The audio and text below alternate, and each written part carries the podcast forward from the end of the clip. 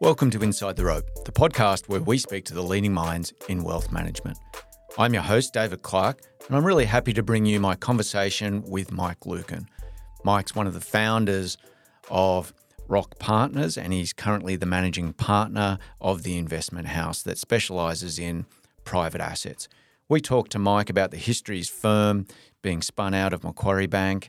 We talk about private equity, the transactions, and how they invest into the private equity space. And we also talk about private credit with a with quite detail towards the end of the podcast. Mike talks about the early influences in his life coming from immigrant parents, and he talks about the outlook for the markets in the private equity space. Hope you enjoy the podcast as much as I did. Please remember to listen to the disclaimer at the end of the podcast. As a reminder to listeners, this podcast isn't designed to be, nor is it specific advice or any advice of any sorts. People are always encouraged to receive advice and read all disclosure documents. Please do keep your correspondence coming in. I love those emails. You can get me at david.clark at codacapital.com. The suggestions for who we can have on the show, who are those leading minds in wealth management, are really helpful. Thank you and enjoy the podcast. Michael Lukin, welcome to Inside the Rope. Great. Great to be here, David. Thank you for the opportunity. So, perhaps for our listeners, you could uh, kick off by letting them know who you are. Yeah, no problem at all. Uh, I'm Mike Lukin. Uh, I'm the founder, one of the kind of original founding shareholders of Roc Partners. Uh, I've been doing private equity for just on 25 years now. So, uh, grew up in the Gong uh, down the coast. Um, probably a typical kind of Australian migrant story. Parents came here um, with not much, kind of worked really hard, uh, put me through uh, Catholic school down there and then into university in Sydney and uh, found myself with the maths degree and thinking, what am I going to do with that? I don't definitely don't want to be a maths teacher. And uh, the kind of obvious opportunity was finance. And so that led me into uh, investment consulting with a focus on private markets, uh, with venture capital and private equity just kicking off in Australia and then moving to Macquarie and and really at the start of private markets investing in Australia for institutional investors and and kicking off a business there, which eventually formed Roc Partners.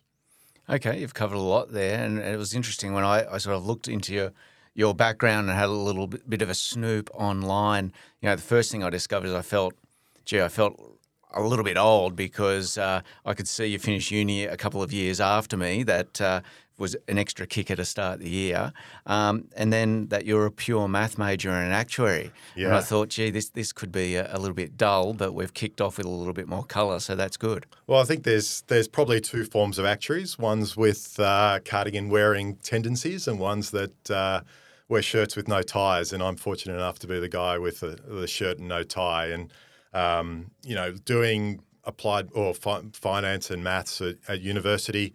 Um, you know, kind of, I always had an interest in uh, investment. Used to read the kind of finance pages as a kid, and kind of that said to me, well, maybe that's my career path and where I should go. And as a as a maths major, I guess looked at actuarial studies as a way to kind of prove that I can actually understand finance. Um, but never wanted to be the the guy in the back office at AMP working out when people are going to die. That's definitely not uh, in my personality at all. And so that led me to consulting and kind of focusing on uh, modeling and kind of understanding, you know, the basics of you know how you invest in you know private equity investments, venture capital investments, um, and you know probably a little bit of luck as well on the way through. Kind of happened to you know, to a certain extent, fall into a market that just has taken off over the last 25 years. You know, kind of when I started in private markets, you know, most Australian super funds had a BT balance fund, a Rothschild balance fund, and maybe Colonial First State, and that was called diversification. Uh, and in the late 90s, we saw dot com 1.0, and I happened to be working in a consulting firm helping the Commonwealth Government Super Scheme and the Commonwealth Government on the Innovation Investment Fund program. And that really gave me um, the leg into what's become, you know, a really big part of you know, kind of people's overall asset allocation these days. You know, our institutional clients, uh, 30 to 50% are liquids, you know, 10 to 20% private equity and venture capital. Uh, and increasingly, we're seeing high net worths, family offices, endowments kind of following that model, and in some cases, looking to surpass what some of the big Aussie super funds are doing. So, Mike, before we get into the weeds, I just want to circle back. You you mentioned you came from a, an immigrant background and story, and I, I often love these stories. Um, you know, we as parents, I'm not sure about yourself, mm. often find ourselves in situations, and I, I, love the the Warren Buffett quote: "Is you, you want to give them enough that they can do everything, but you don't want to give them enough that they can that they can do nothing." Um, and and I love these stories of grit. What what did that background and raising do you think give you that has has contributed to where you are now? Yeah, look, I think I think there's a couple things. One is the value of hard work. There's no substitute for hard work. I, I think you know a lot of people work hard and don't get lucky, but if you don't put the work in, you just don't generate the luck either. And I think to a certain extent, that work ethic has really kind of underpinned the way I think about, you know, kind of how I do my job. Uh, it's that work ethic I'm trying to put into my kids as well. Uh, and it, and it is difficult, but you know, kind of I had the privilege, I guess, to a certain extent, of seeing, you know, kind of how you kind of you know use hard work to to build a you know business, and um, you know we talked about business over the you know kind of dinner table, and some was good, and a lot of it was bad as well. So you know, interest rates, business loans at twenty two percent, and what does that mean as a you know kind of someone in the construction industry? Uh, as everyone knows, that's not good for for kind of property prices and the like. So, you know, you learn a lot about hard work. You learn a lot about economic cycles in that kind of environment. You know, kind of I was fortunate enough, self-employed parents. Um, so I saw, you know, the effect of the economy on on small business. I saw the effect of interest rates, and you know that understanding at a very early age. I think particularly having you know had a 25 year career in an economy that really hasn't gone backwards for any you know protracted period of time. You know, really, you know, I've been you know kind of I came into the workforce probably as we were coming out of the the 90s recession, the recession we had to have.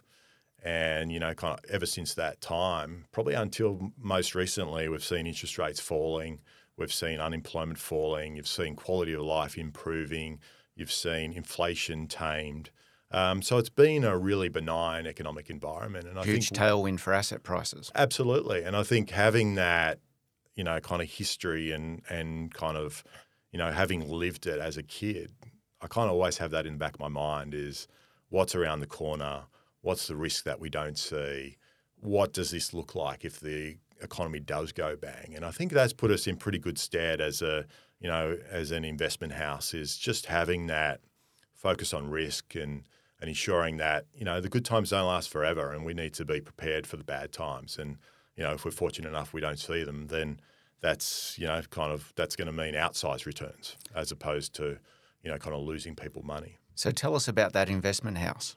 Yeah, so Roc Partners, we are uh, one of the largest private markets firms in Australia. We have over eight, uh, eight over nine billion dollars actually these days in assets under management. Uh, the business started in Macquarie in the late 90s, as I said, you know, kind of looking at, you know, helping institutional investors come and invest in venture capital as, you know, kind of Google and, you know, Amazon and pets.com, you know, the good ones and the bad ones, got started in the late 90s and having, you know, kind of institutional investors saying, we want a bit of that venture capital stuff. That sounds really cool. Um, so we started there. We started by investing with in funds, uh, and then kind of investing in those private equity funds globally. Uh, moved into co-investing, so investing alongside those funds in specific deals. Uh, moved into secondary transactions, so buying mature positions off investors who are getting out of the asset class, uh, and then formed Roc Partners in 2014. Really while Macquarie was a great training ground and a great place to um, to, to work and and you know spend 15 great years at Macquarie, as a boutique, we were just going to be far better aligned with our investors. You know, we have equity skin in the game these days. We have GP commitment. We have true alignment of interest with our investors in everything we do, and it's really, I think, you know, the the key to why private equity works and you know, I've you know heard it on a bunch of your podcasts earlier around alignment of interest, and and I genuinely believe that is the difference between say private markets investing and public investing is that alignment of interest all the way through from the investor to the business is unbroken, and so. Um, we really launched Roc Partners on the back of that, having that strong alignment of interest. Um, we've gone on to call it plug gaps in the private market space in Australia. So we have a, a book of about $2 billion of food and agribusiness uh, exposure in Australia, all directly held. Some really cool businesses there. We own one of the largest Wagyu beef businesses in the country. Um, most of the oysters you eat at a Sydney restaurant come from one of our farms. Um, we have a great glasshouse business in that portfolio uh, and really helping support succession, capital investment, and corporatization in the agriculture space with what we're doing there. Uh, we have a you know another gap in the market is the private equity market in Australia has become really consolidated, particularly after the global financial crisis. And we saw a gap in the market for the family business, the the entrepreneur who's looking for twenty million dollars of equity capital. You know, if they're looking for 50, there's a lot of opportunity to go to private equity to get that money. If they're looking to five to 10, if they've got some good mates and good family, they can probably, you know, kind of rattle the tin and get that money. So there was a real gap in the market. And so we built a team around that and have about a billion dollars now there. And then most recently, we've launched a private credit fund.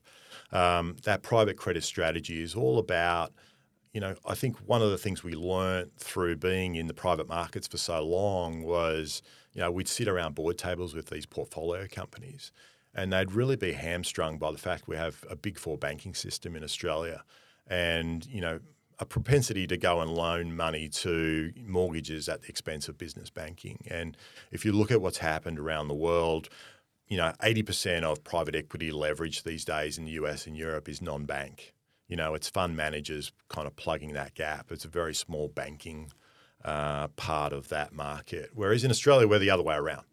It's still 80% bank led. You know, there's a small number of private capital firms that are, are getting up and running. And, and we were sitting there on these, you know, at these board tables discussing debt packages and saying, this is crazy. We've got a bunch of high net worth investors and institutional investors who are looking for yield in great businesses you know, at the time when we launched the program, rates were basically zero. It's like, where do I go to get return in my, you know, income producing assets?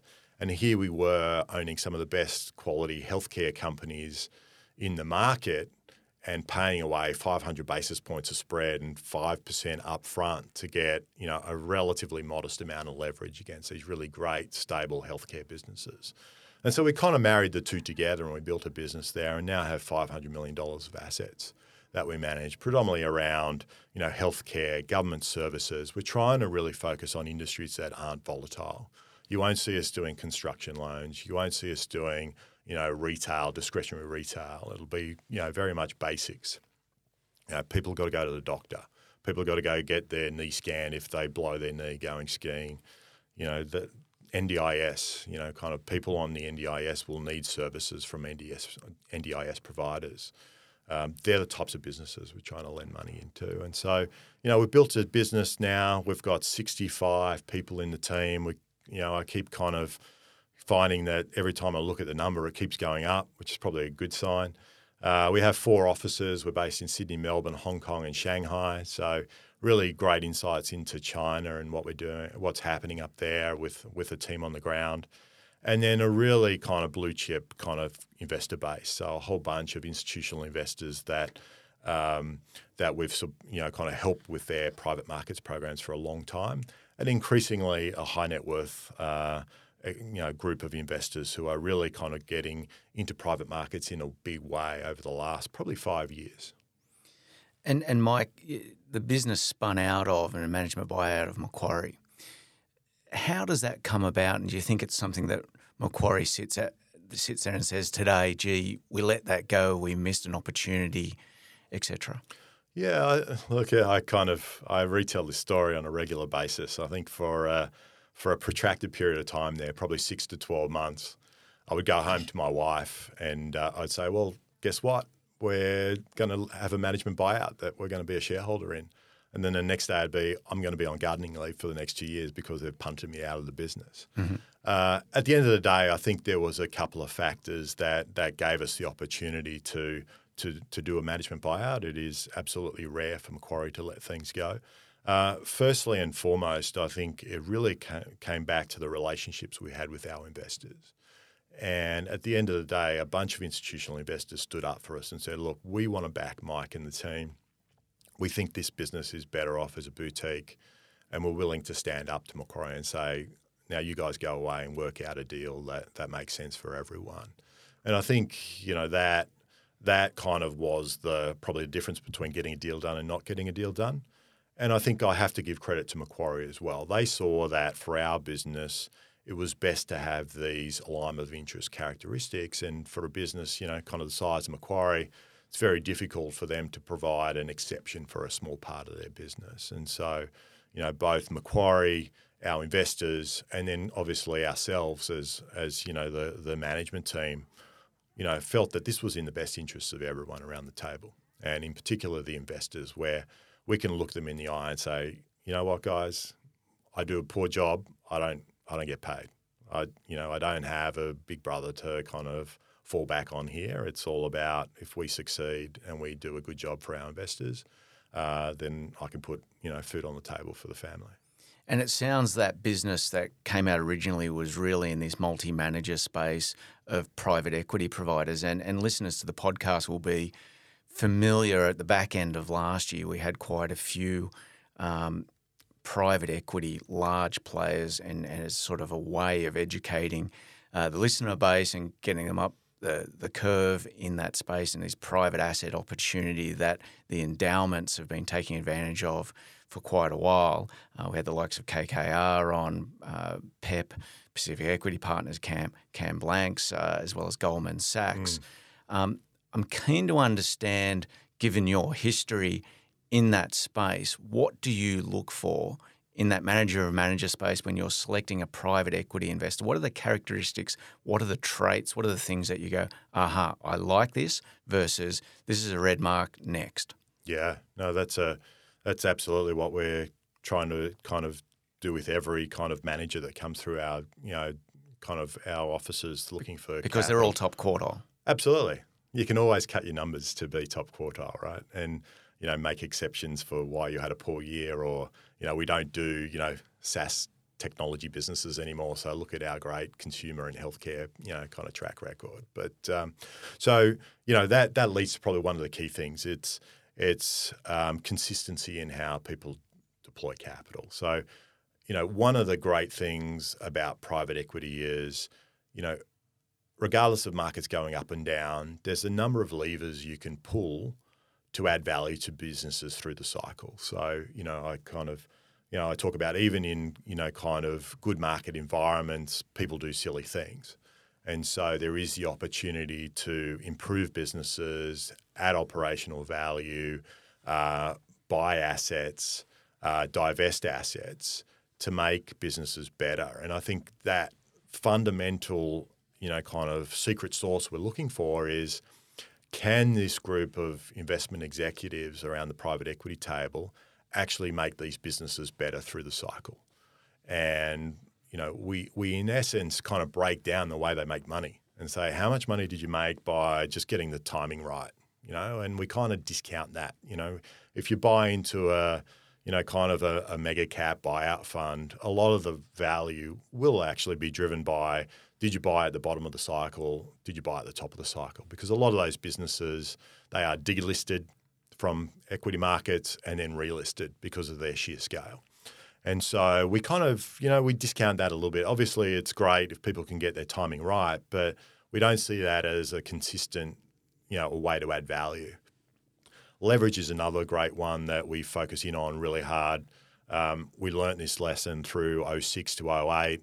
Leverage was cheap. I still remember in 2007, Icelandic banks coming to Australia, putting money into private equity deals, being the the last dollar in in the MES strip at you know eight times EBITDA, and I think you know Yellow Pages New Zealand was a great example. It was you know ten times EBITDA geared. It's like base rates in New Zealand are so high, like it just doesn't make sense.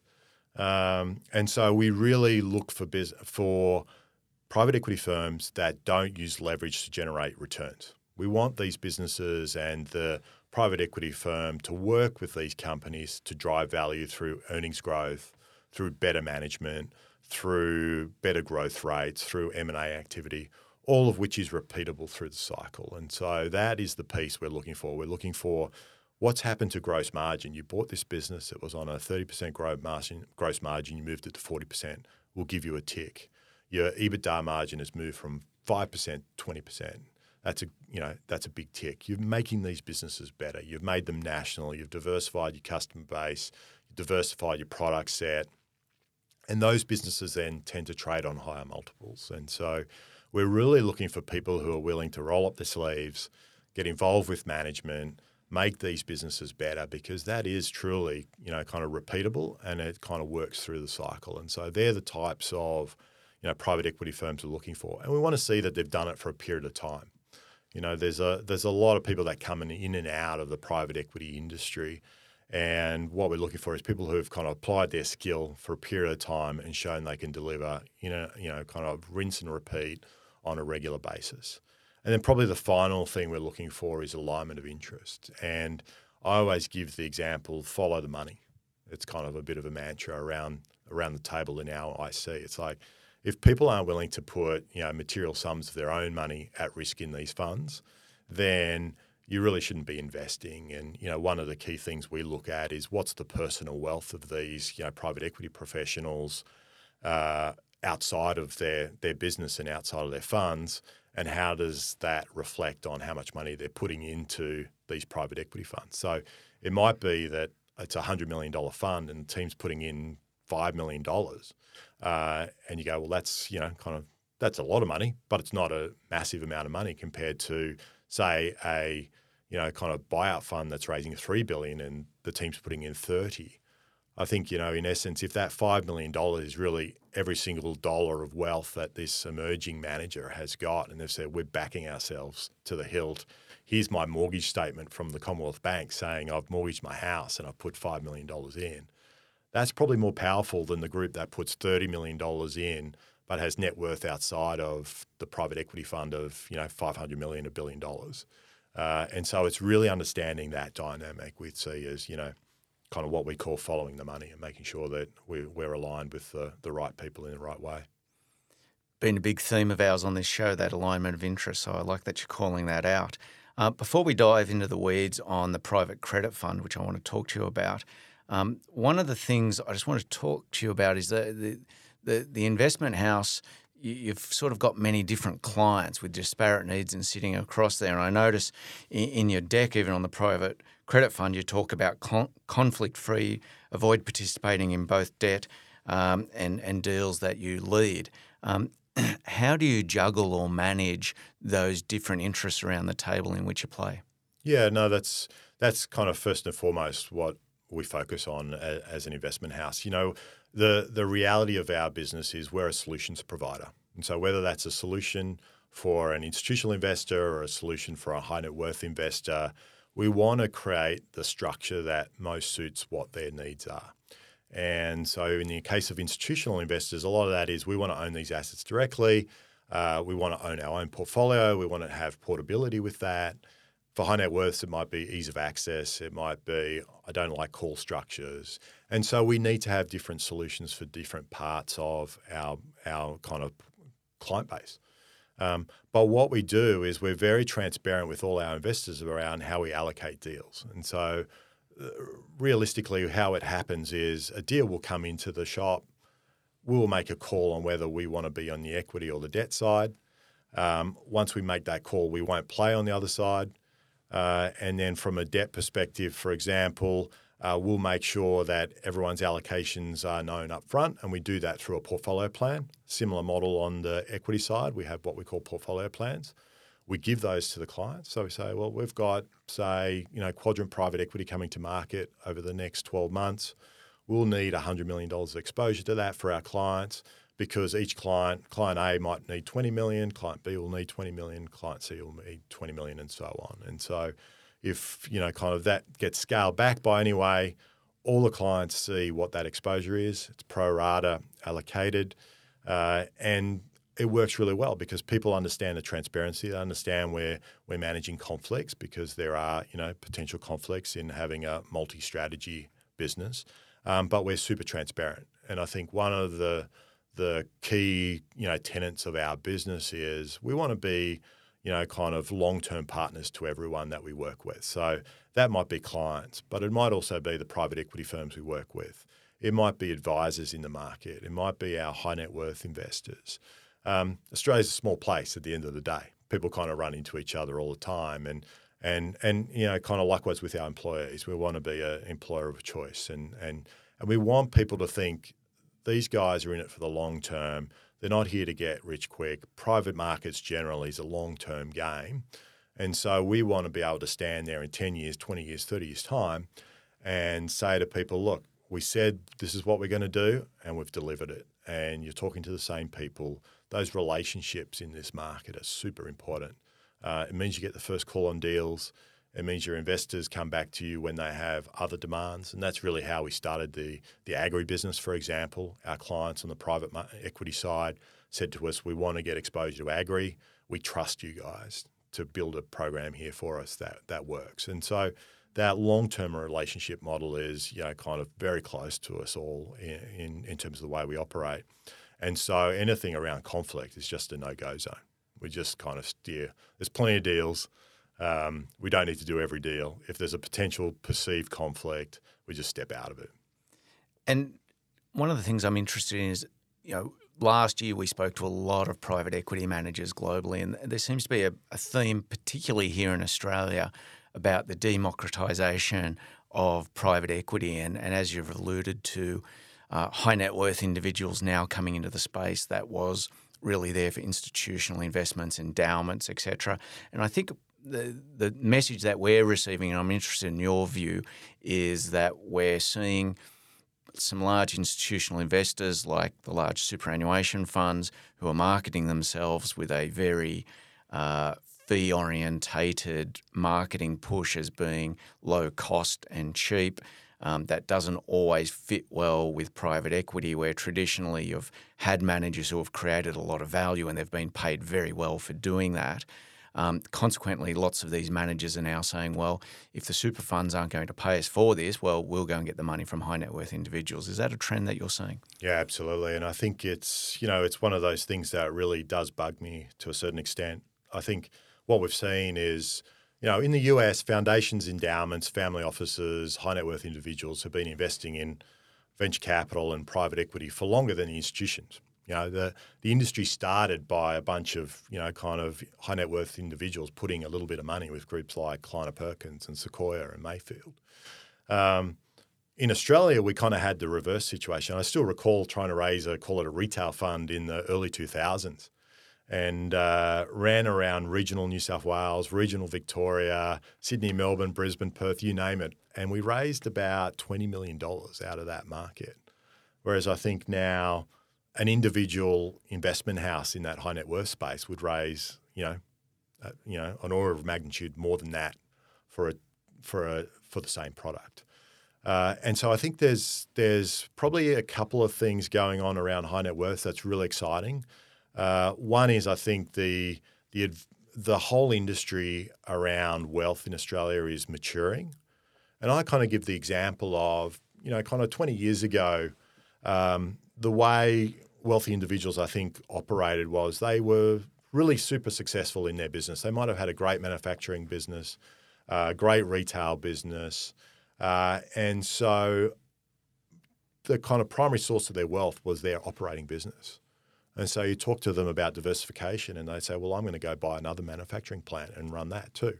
Or I might buy another retail brand and I'll add that to my portfolio um, but actually operating those businesses. And I think what we've seen just in the last, I would put it down to the last 10 years, is this real generational shift from operating businesses to more passive income streams. So, you know, dad and mum might have run a construction business, um, you know, kind of in, you know, the south coast of New South Wales. And so they would put all their wealth into making that construction business the best business in their region. Their kids are educated and have become investment bankers, private equity managers, wealth advisors, doctors, dentists, lawyers, they don't necessarily a have the skill set or the inclination to go and run a construction business on the south coast or a manufacturing plant in Western Sydney or, or the outskirts of Melbourne. Uh, and so what's occurred is this wealth has changed from a operating business wealth to a you know call it more traditional uh, long-term family office model, and I think that's where places like Coda have really come into their own. Is is managing managing that wealth on behalf of a broad set of dependents. And that's really opened up the private equity and venture capital space, I think, for the first time. So all these founders and entrepreneurs, you know, kind of um, baby boomer generation, you know, business owners, they ran private equity businesses. They were private equity. Um, their kids and their dependents are now getting it in a different way through kind of more traditional kind of asset class style models. And so that's really changed the nature of who is investing in, in private equity and, and venture capital in Australia. Um, at the same time, what we've seen is the institutions focus more and more on fees. And I think initially it was more of a competitive positioning aspect. We want to be the lowest cost because I think at the end of the day, you know, kind of returns are variable and you can't always get your best returns, but fees are fixed. And so if you're marketing a super fund, it's very easy to say, we're the lowest cost operator in the market, so give us all your money. Um, what that's meant, though, is it's become increasingly difficult for these organisations to invest in private equity in a more traditional way. Uh, and now the regulator has also come on board with getting to low cost. And what kind of bugs me, I think, and, and maybe I'm a little bit of a socialist at heart here, but the the reality is what's happened is we've got to this point where the you know the member of the superannuation fund, and you think about industry super in Australia, it's the nurses, it's the policemen, it's the firemen, it's the the cleric, it's the people kind of earning eighty to hundred thousand dollars a year, working really hard, doing all the tough jobs. Um, they can't afford they can't afford independent financial advice, and so they're kind of relying on their superannuation fund to create a nest egg for them. Um, you know, as a result of the regulatory environment we're in and the competitive pressure we're in in that part of the market, uh, those individuals who can't afford independent investment advice are missing out on some of these really high return asset classes because they are inherently more expensive because they are more operationally focused. Uh, and so they will miss out on retirement income because for their 40 year career in the police force or in the you know teaching industry, they've missed out on that one or two percent of alpha that's created by the private markets, you know, net of fees. And so you compound that over a long period of time. And so what's happening is those portfolios are now being allocated, and you know we're being you know successful buying some of those portfolios on the secondary market. Super funds saying we're out of this asset class because it's too expensive. We buy those, and who are the, the kind of buyers of those? It's been the high net worth investors. They sit there and they say, We understand this is more expensive but we're looking at net returns. You can't eat fee reductions; you can eat net returns. Yeah, and so, I had a large client just say to me, David, I, you know, very recently I caught up with him and he said, "Look, I don't mind people making lots of money as long as I'm making lots of money." Absolutely, absolutely. And I think we've got this really kind of strange position in the Australian institutional market where investors would prefer a 6% return with no fees over a 30% net return with maybe 4 or 5% of fees leakage. And, and that to me just doesn't make sense. Yeah. I, you know, going back 15 years where I was uh, active more in the, the corporate advisory space and uh, uh, I, was, I was actually acting for a research house on their own default superannuation fund and one of their members, their employees really objected to the total investment cost of one of the fund managers, which was for the year it was three or four percent, and and they sort of called that out and said, look, Joe. You know, this is out, outrageous. How can it be? And I said, well, I, I hope it's the same, if not more, next year because they actually delivered 40% that year. So let, us hope it's more. Let's dive into the private credit fund. You, mm. you alluded to it before in one of these recent funds, I think 2021, you created it at the zero um, interest rate environment where people looking for yield and you saw this opportunity. Maybe you can articulate for listeners what the fund is, what its objective is, and how it goes about its uh, it delivering that objective. Yeah, no, uh, happy to. And you know, the the genesis of the the private credit fund was really sitting around, as I said earlier, um, some of these portfolio companies in our private equity business and looking at kind of what was happening with debt capital markets and, and you know the the banking system here, we do have a big four system. The reality of you know lending into private equity is of those big four, generally two are active, one is on the fringe, and one's probably inactive at any given time, and they kind of those deck chairs get shuffled on a regular basis. And so there's a real lack of choice around kind of where you can get debt capital for from from from the Australian local market from from the banking system. Uh, and so as a result of that, there's the opportunity to see you know outsized returns. You know, kind of it's it's not you know any different to any other asset class. Uh, you know, kind of you know the demand for credit, but there's no supply or limited supply, and so price goes up. Uh, and so we saw this opportunity and we said, well, we're looking at these businesses on a regular basis. We have great relationships with the private equity firms in Australia. We've we've known them since their inception. You know, for a lot of them, we were the first institutional investor on their books. Um, we have great access to deal flow here. We have a great bunch of investors who would love to get, you know, kind of five to seven percent net at that time, and and probably more now with rising base rates. Uh, in some really high quality businesses. So, you know, you think the best radiology business in the country, we've lent to that business. Um, it's a business that's worth, you know, 10 times EBITDA every day of the week. Um, very robust, stable business. Leverage on that was three times EBITDA. So, you know, we know there's the ability to service the debt. We know that this business has, you know, kind of a lot of equity sitting behind us, and we could generate really kind of outsized, you know, debt returns on that. Similarly in the NDIS space, similarly in financial services, you know, kind of insurance broking, you know, a pretty core part of most businesses. We can lend to these businesses relatively light in terms of leverage. It's senior secured. Uh, and we're generating, you know, kind of really great outsized returns as a result. And and as we've built this business, we've just seen more and more opportunity. I think the other piece that has led to the explosion of private credit in the US and Europe is the flexibility that comes with non-bank, you know, money. We can operate more quickly. We, you know, we can stand behind what we say. Uh, we can be more flexible on terms, uh, and so that really creates a competitive advantage for us. So a combination of this deal flow coming in from our relationships in the market, combined with you know what's a really you know kind of nice kind of margin that we can generate for for the fund means we're seeing some really high quality deal flow. We're getting really nice, you know, kind of downside protection on these businesses, but we're generating great yield to investors that are coming into the fund. And, and what sort of security uh, are uh, investors offered? You know, are they all senior secured? Um, if they're uh, slightly below that, how, how does that work? So it's so we're we're you know we're really looking to be at the top of the capital stack. So mm. it really is senior secured. We may take a second lien, but we're really making a call there on the amount of leverage uh, in in the in the portfolio company.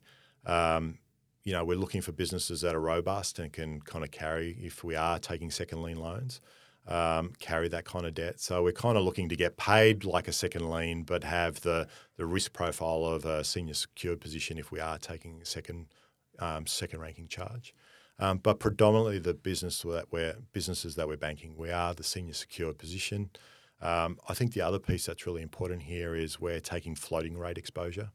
So unlike your more traditional fixed income assets where you do have a duration impact, and as we've seen rates go up, you know, you've seen losses in the in the fixed income portion of people's portfolios.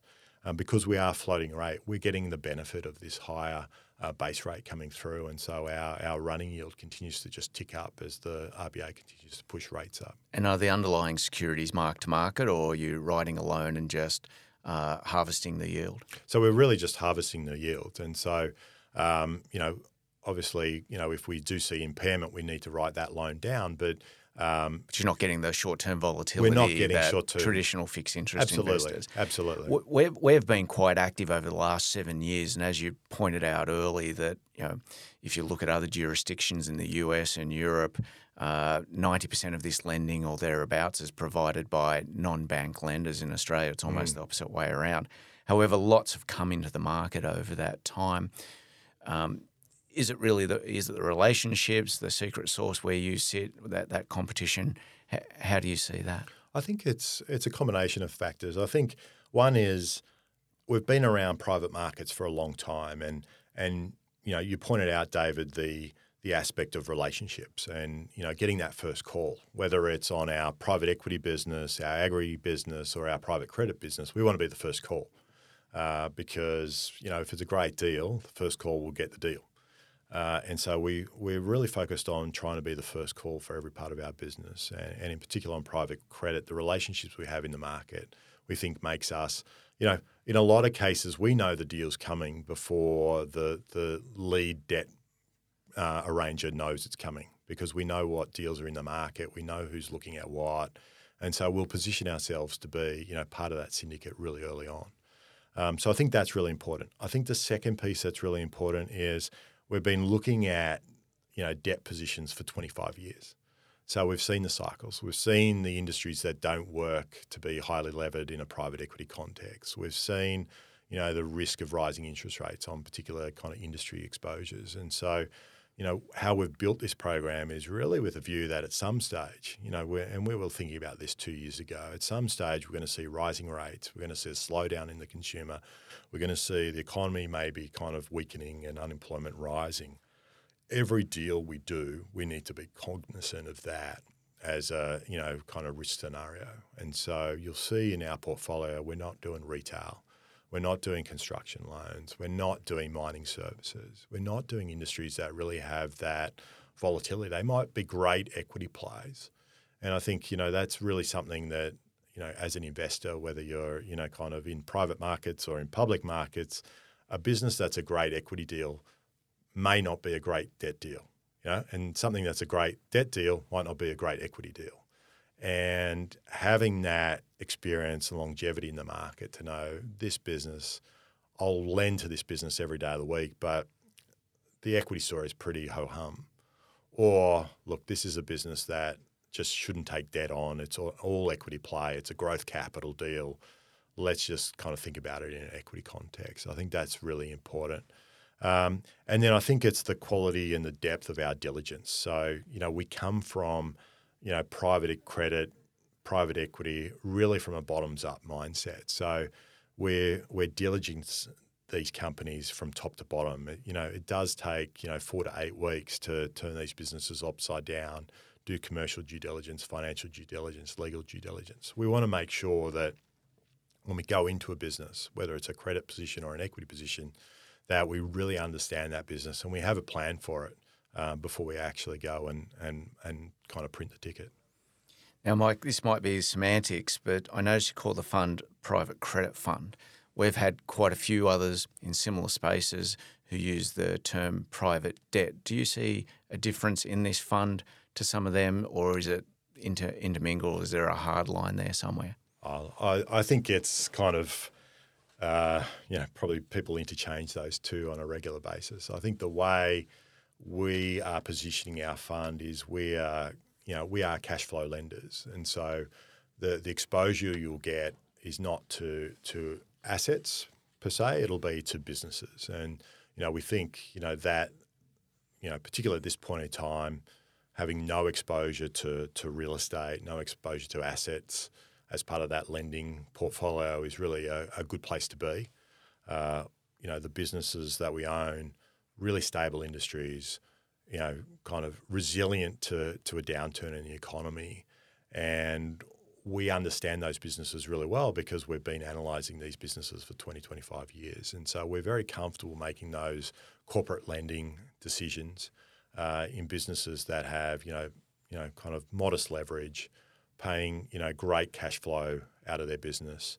Uh, great equity sponsors as well. You know that also can't be underestimated. Is being able to work with the ex- equity sponsor because you know even the best deals do have a risk of going bad, and and understanding how those equity sponsors behave in that scenario. Do they let the business fall over? Do they you know, kind of put more equity in to help support the debt? Do they help restructure the business? That's a really important part of what we're doing here as well.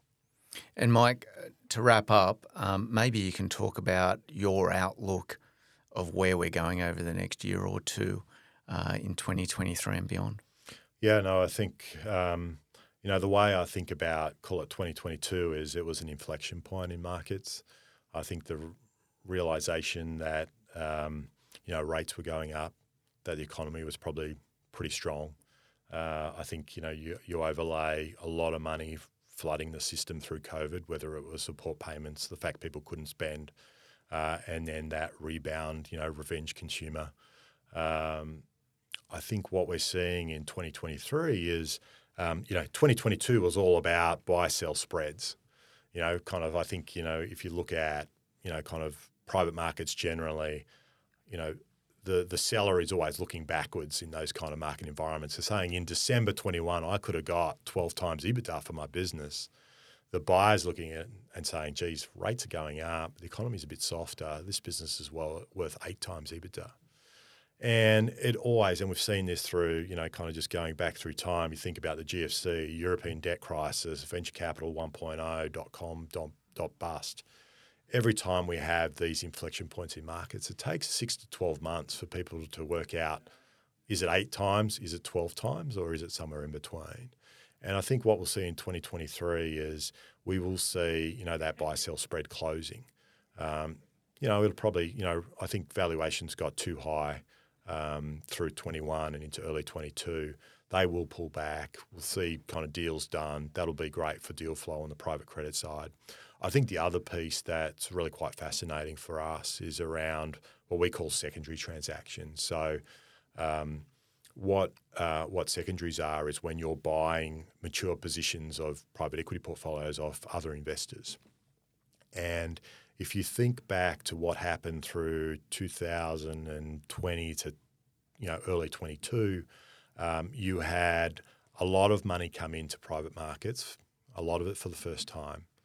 Uh, assets being held longer than historically they have. So, particularly around growth equity deals, you saw what used to be three year holds become five year holds, businesses staying private longer. Um, you saw the vol- uh, velocity of capital raising increasing. So historically, venture capital managers will come back every three years, private equity managers about the same. What we saw through uh, 21 and 22 was venture capital managers coming back every year, uh, private equity managers coming back every two years. And so what we're seeing is, and, and then what you've had subsequent is a you know 20% reduction in equity market valuations and 10 in fixed income. Uh, and so what you're seeing is a lot of mature pools of capital around the world, particularly the foundations, endowments, uh, you know, the, the pension funds in the US, North America, Europe, uh, they're actually now over allocated to private equity. Uh, and so the opportunity will come where these groups all start selling positions and investors coming into the market for the first time can take advantage of that. They'll need to sell because their asset allocation is all out of whack. Uh, you know, their kind of outlook on the markets is not probably a fast rebound. It's probably a grind from here. And so they look at it and they say, well, for me to be able to support some of my me- best relationships in the market, I need to sell some of my other positions. And so I think we'll see a real ramp up in secondary transactions, not only in Australia, but globally in, in private markets over 2023. Terrific. And uh, I told a fib. I, am going to ask one more um, sure. and, and, leave you. And you've been very gener- generous with your time, so thank you. Um, if you think about the average high net wealth or family that's done well in these businesses and these entrepreneurs, uh, thinking about the common mistakes you see them making transitioning from the creators of the wealth through that business in the South Coast or similar into something that's more of a diversified wealth management type of arrangement, what what are some of the common mistakes that you see them make? Yeah, I think I think the biggest mistake that I see, you know, on a regular basis is not having a plan. And and that's where I'd suggest, you know, kind of getting wealth advice is really important. You know, you you probably have put every dollar of your kind of savings into your business, and if all of a sudden, you know, someone like me turns up and pays you two hundred million dollars for your business, and you have a two hundred million dollar kind of cash account sitting there saying, what am I going to do with it? And what we've seen, you know, time in, time out is really, you know, kind of people tend to get, you know, particularly early as they're thinking about how they deploy capital, they get a little bit caught up on what's right in front of them on that day. Um, you know, so it might be there's a great venture capital deal that they want to put $5 million in because this thing's going to change the world. And they'll do 20 of those. And then, in, you know, kind of in a year's time, they go, oh my God, like not only are some of them underperforming, but how the hell do I manage all this? And so I think the real advice I would give is, you know, take your time. You know, investment opportunities come in every day. So don't feel like sitting on cash for three to six months to get some real professional advice around how you deploy this with a plan. Um, private equity, we always focus. One of the biggest mistakes people make in private markets is what we call vintage diversification. Invest through the cycle because you might have a crystal ball, but you still won't get the markets right. And so having the ability to invest through time is really quite important. And so that plan and work with an advisor to say, how much do we want to deploy into privates and illiquids versus publics? What is our liquidity requirement as a family or as a group of individuals that um, we need to think about, you know, and adjust your private market exposure on that basis, and then have a plan around how you execute that. So don't expect to get set in private markets in three months. Don't do every deal that comes across your desk in the first two weeks. You have this wealth because I'm sure a whole people, bunch of people will turn up at your door, knock on your door, and say, "I've got this great deal." Um, take your time, plan it out, get good advice, uh, and make sure you set it up for the for the long term. Mike, I love it. Thank you very much. Thanks for joining us. Pleasure. Thank you, David. Cheers. Thanks for the opportunity. Thank you for listening to Inside the Rope with David Clark. Be sure to subscribe to this podcast on iTunes. You can connect with David by visiting kodacapital.com.